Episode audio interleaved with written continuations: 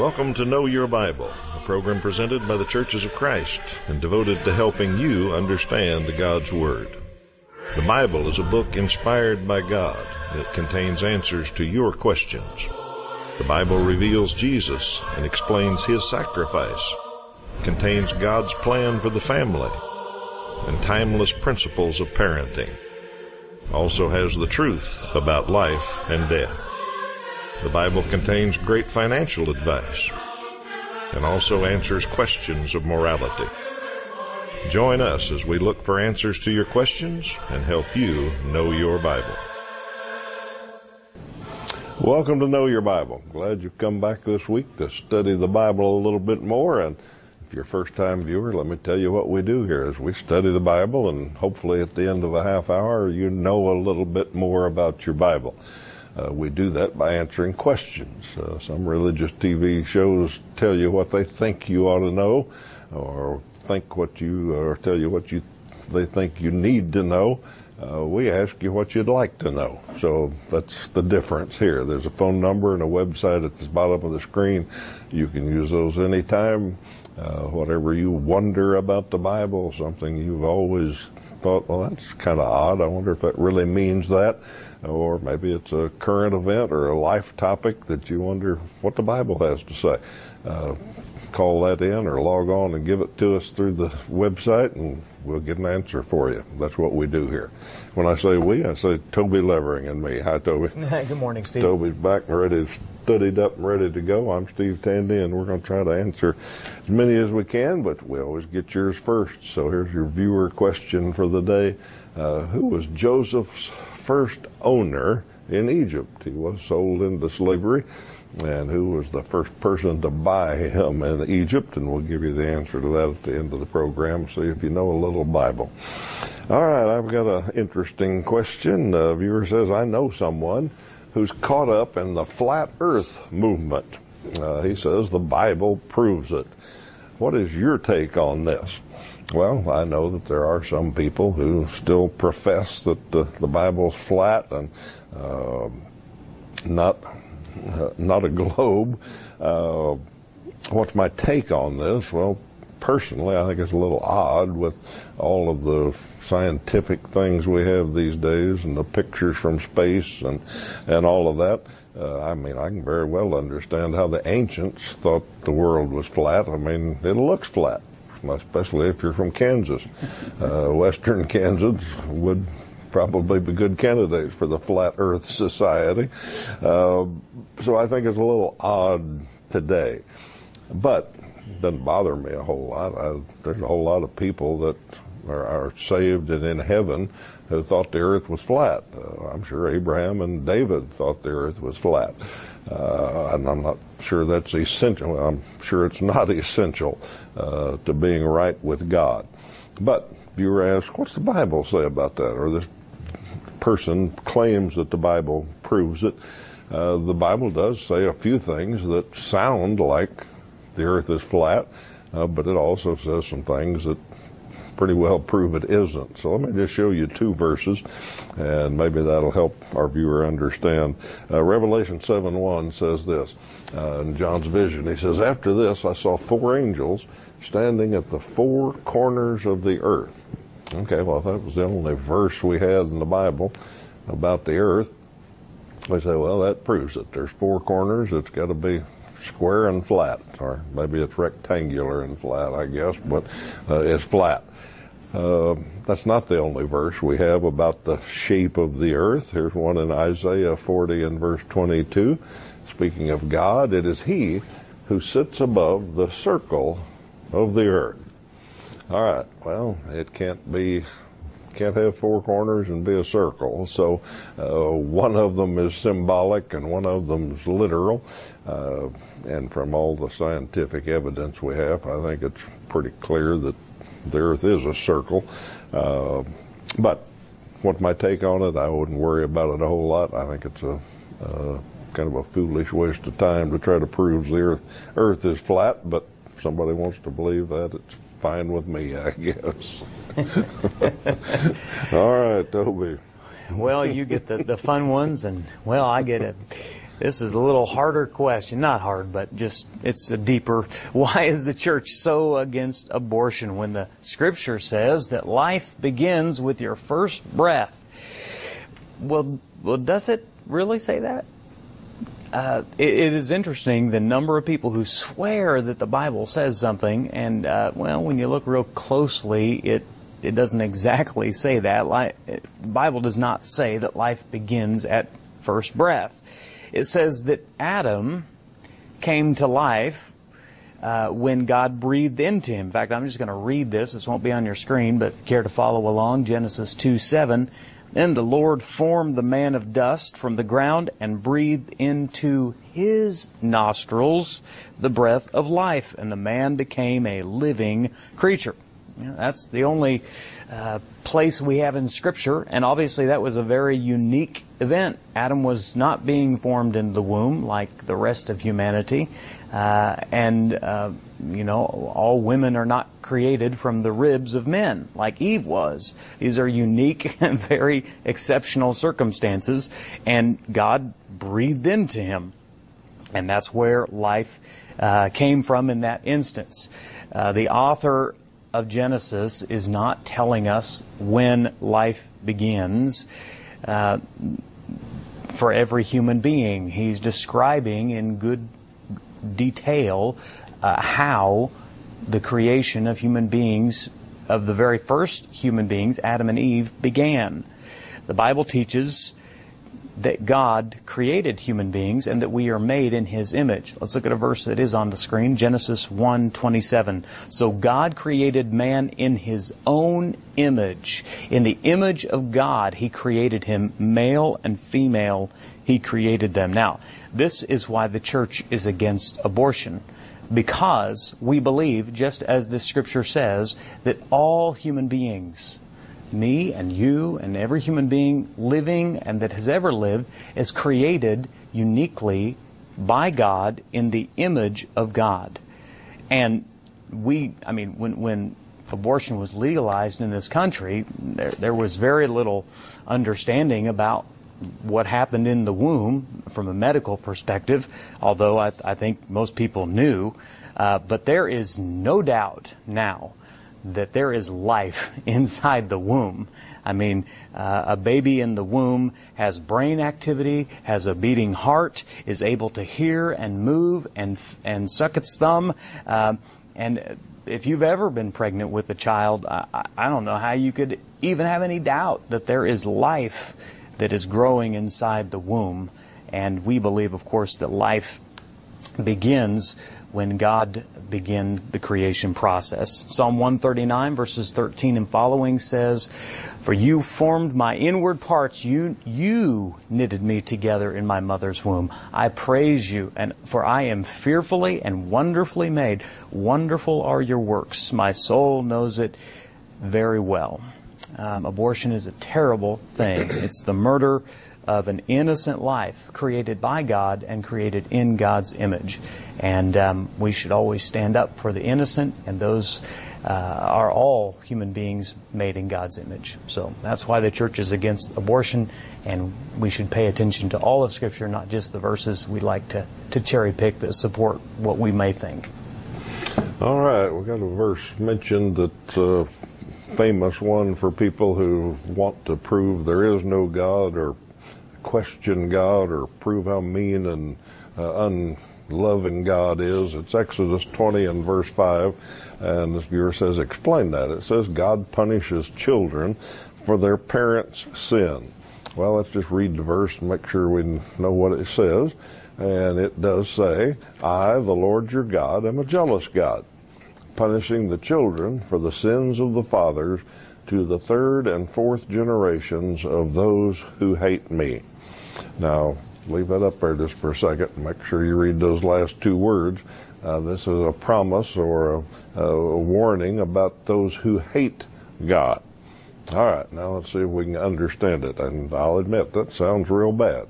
Uh, a father does something wrong, and God's going to punish uh, their great grandchildren for what they did wrong. That doesn't sound very loving. Uh, doesn't even sound fair, does it? Well, take the whole verse, remember the part about hate me, and then read some context around it. And he's talking about idolatry. He's talking about when his people go astray and start worshiping idols instead of Jehovah God. And what he says is, you know, that's going to cause problems for a long time. And that's what happens when a generation turns away from God and begins to worship idols. Uh, we read the Old Testament story, and it happens over and over. Uh, it takes a few generations before things get so bad that they turn back to God. Uh, the children tend to follow the sins of their fathers, and they suffer the consequences of a father's sin, or two different ways to look at it. So uh, when a generation turns to idolatry, uh, in general, it took three or four generations before that got corrected. Uh, God's saying that's just the way it is. Now, another way to look at this is uh, we know today if a father sins, children suffer the consequences. Uh, if great granddad gambled away the family fortune, you're liable to be poor, uh, poorer than you would have been if great granddad hadn't gambled away the fortune. And we know it's even more uh, prevalent in closer generations. So, a couple of ways to look at it, but we got to take the whole Bible, balance the whole Bible, and the Bible clearly says that God does not punish children for the sins of their fathers. Let's read that verse and we'll understand it. That's in Ezekiel 18:20. And God said, "The soul who sins is the one who will die. The son will not share the guilt of the father, nor will the father share the guilt of the son. The righteousness of the righteous man will be credited to him, and the wickedness of the wicked will be charged to him." Kind of read that second sentence there. The son will not share the guilt of the Father. Now, we know in real life sometimes sons share the consequences of their father's sin, but they don't share the guilt of it. Uh, they're not being punished as guilty. Uh, they're just living out the reality of life and the consequences. So hopefully that helps you understand that verse and uh, makes a little sense of it.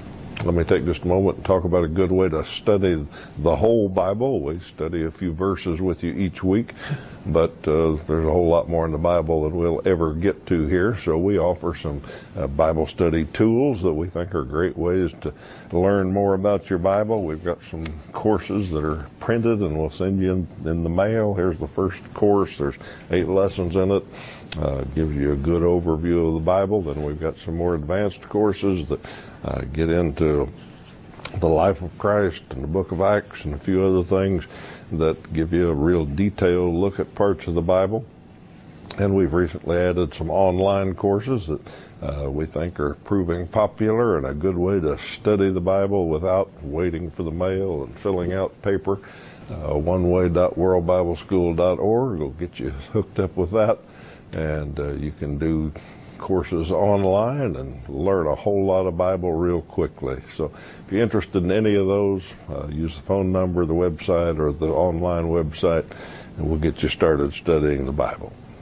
All right, Toby, what's your viewer after here? We have a question about baptism okay. and want to know what requirements are there for baptism. Well, uh, anyone who's wanting to be baptized it's not a very complicated process, and it, it's very simple scripturally. Uh, when you look at the Bible, um, I, I, think the first thing is you got to understand your sin, that you you are a sinner, that your sin separates you from God.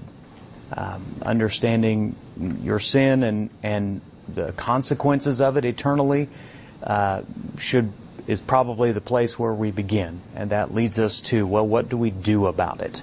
And and then we be, will take hold of Jesus and, and believe in Him, believe that He is who He said He was, and believe that He uh, is the Son of God, and that He died for our sins, and that He rose from the grave. Uh, then we need to turn away from sin. The Bible word for that is repent. Um, meaning that you can't just say, well, I know I'm a sinner, but I know Jesus took care of my sins, so I, I'm just going to keep on sinning. Uh, Paul had, Paul had very uh, severe words for that. He said, God forbid that we ever think that way. So we, we turn away in our hearts. Not that we become perfect, but we say, I don't, I don't want to do the things that are displeasing to God. Um, and then the only other thing that I know is you have to profess with your mouth that you believe Jesus is the Son of God. Uh, the Scripture's very clear on that. And if you want biblical uh, foundations for what I just told you, and I hope that you do, uh, I would encourage you to read Mark 16, 16. And Jesus said, whoever believes and is baptized will be saved. Uh, Acts chapter 2 verse 38 in response to his powerful sermon about Jesus to a crowd that had just days ago uh, called for the crucifi- uh, crucifixion of the Son of God. And they said, oh man, what do we do? And Peter said, repent and be baptized, uh, every one of you, uh, for the forgiveness of your sins and, and receive the gift of the Holy Spirit. The promise is for you and for your children and for all who are far away.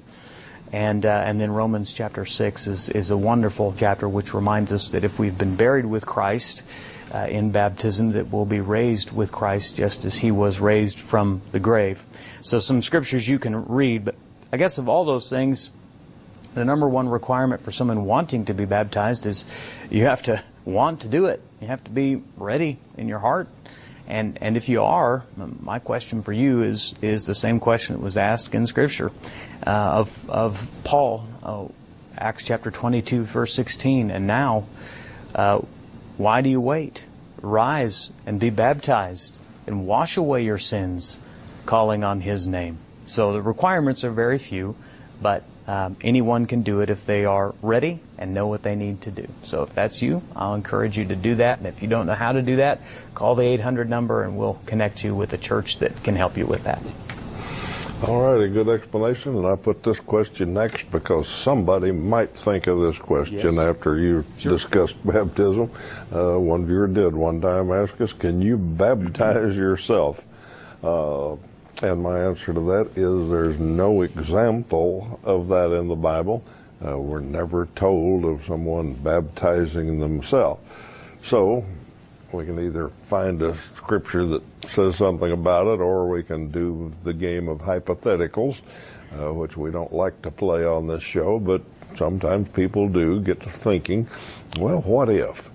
Uh, so I'll play that game for a little while, and I'll admit that if you're marooned on a desert island, and if you happen to have a Bible with you, and if you read the Bible and decided, well, I need to be baptized to get right with the Lord, and there's nobody else around, uh, then I would say, well, it's better that you baptize yourself than not.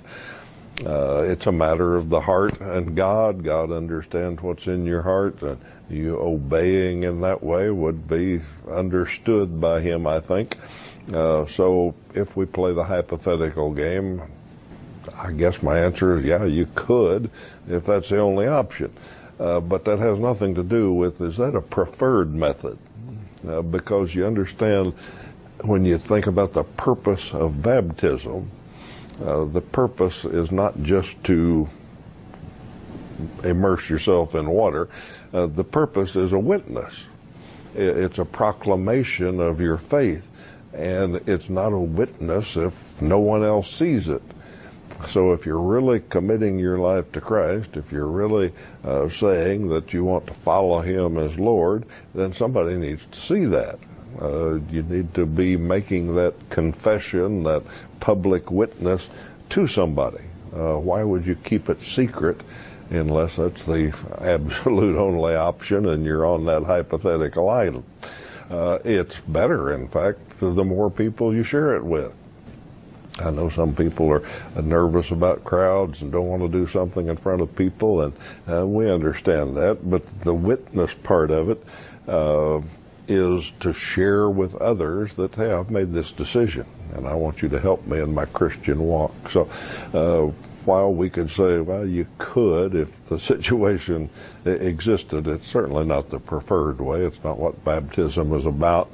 Uh, and I would recommend that if you want to be baptized, that you find somebody that maybe showed you the way to Christ, uh, someone you respect, uh, someone that helped you find Christ. Ask them to baptize you, uh, or a, a, minister or counselor or somebody that you're close to. Uh, maybe a family member would be symbolic and help you understand what you're doing. So uh, find someone to baptize you uh, would be much preferred over baptizing yourself. All right, let me take this moment and invite you to visit a Church of Christ near you. We're uh, put on the air by Churches of Christ and sponsored by them. A lot of congregations help us uh, stay on the air, and we like to mention some each week and thank them. Uh, here's a couple in central Kansas, the Sylvia congregation and the Isabel Church. Uh, if you live in either one of those towns in Kansas, uh, they support the program, and we thank them for that.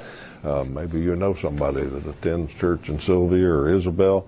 Uh, if you see them at work or school or whatever, tell them, hey, I saw you guys mentioned on Know Your Bible the other day, and I watched that program and I enjoy it. Appreciate you helping that stay on the air. Of course, if you're searching for a church home, uh, either one of those congregations or any Church of Christ, well, you'd be warmly welcomed. Uh, you'd find a group of people that think and study about the Bible a whole lot like we do here on this program. So drop in and give them a visit and tell them you heard about them on Know Your Bible. Tell me what's your viewer want to know yeah, here. question about the afterlife and how it works. uh, question is when a believer dies and an unbeliever dies, where do each of them go?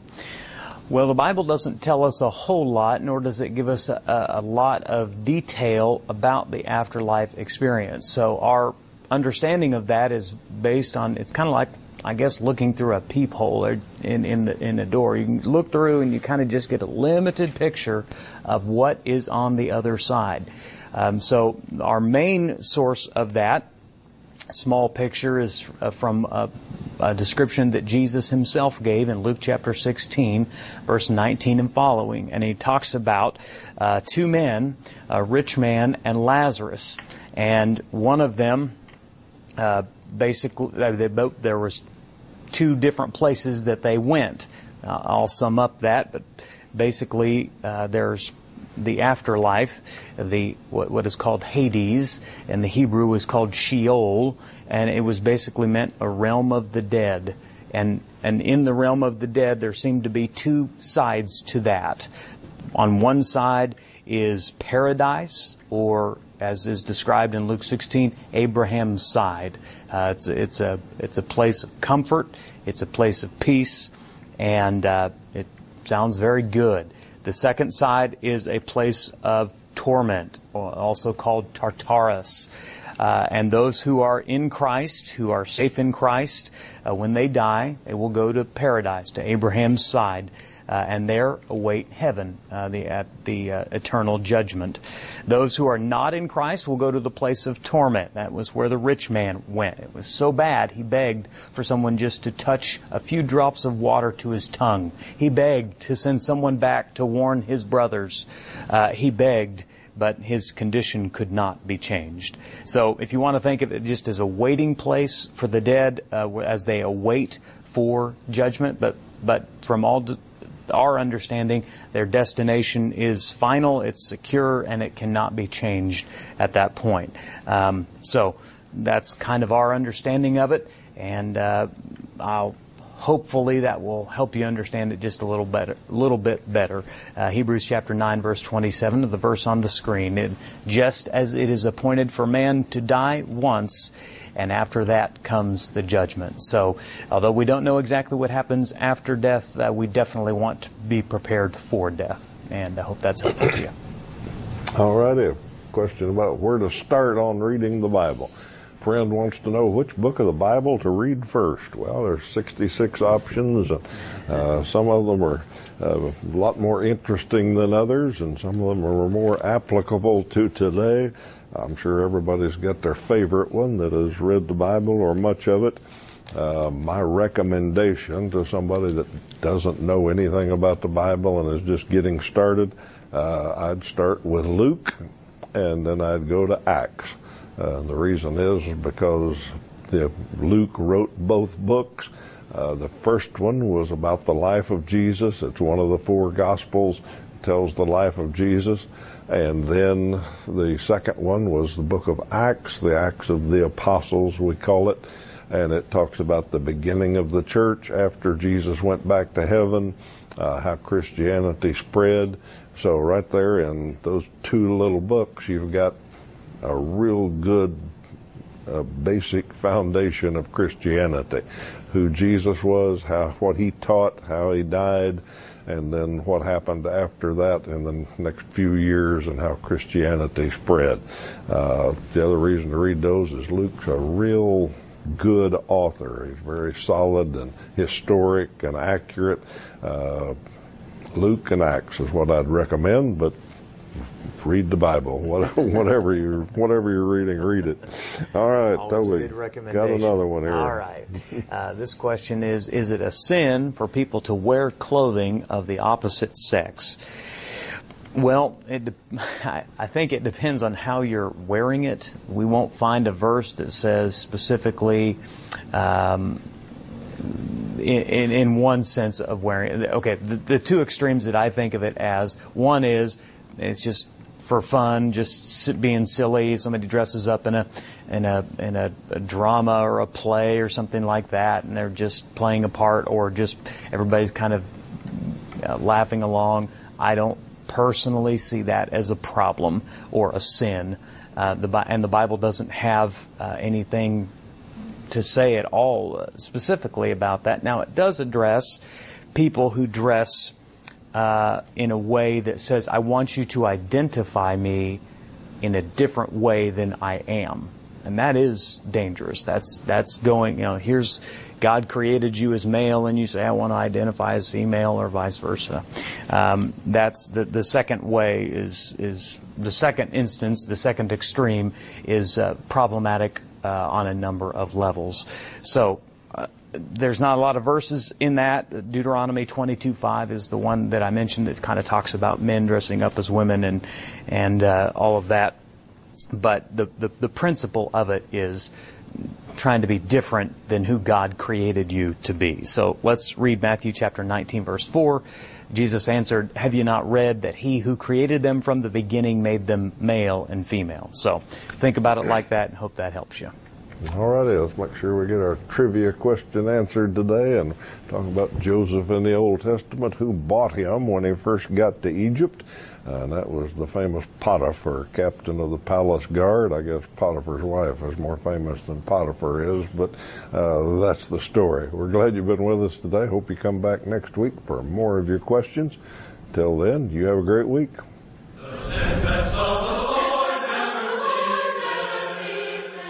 Know Your Bible has been presented by the Churches of Christ in your area. Churches of Christ are non denominational, and each congregation is an independent group of Christians seeking to do God's will. Our goal is simple New Testament Christianity. We follow the Bible as our only guide. Contact us with any questions, and we encourage you to visit a Church of Christ near you.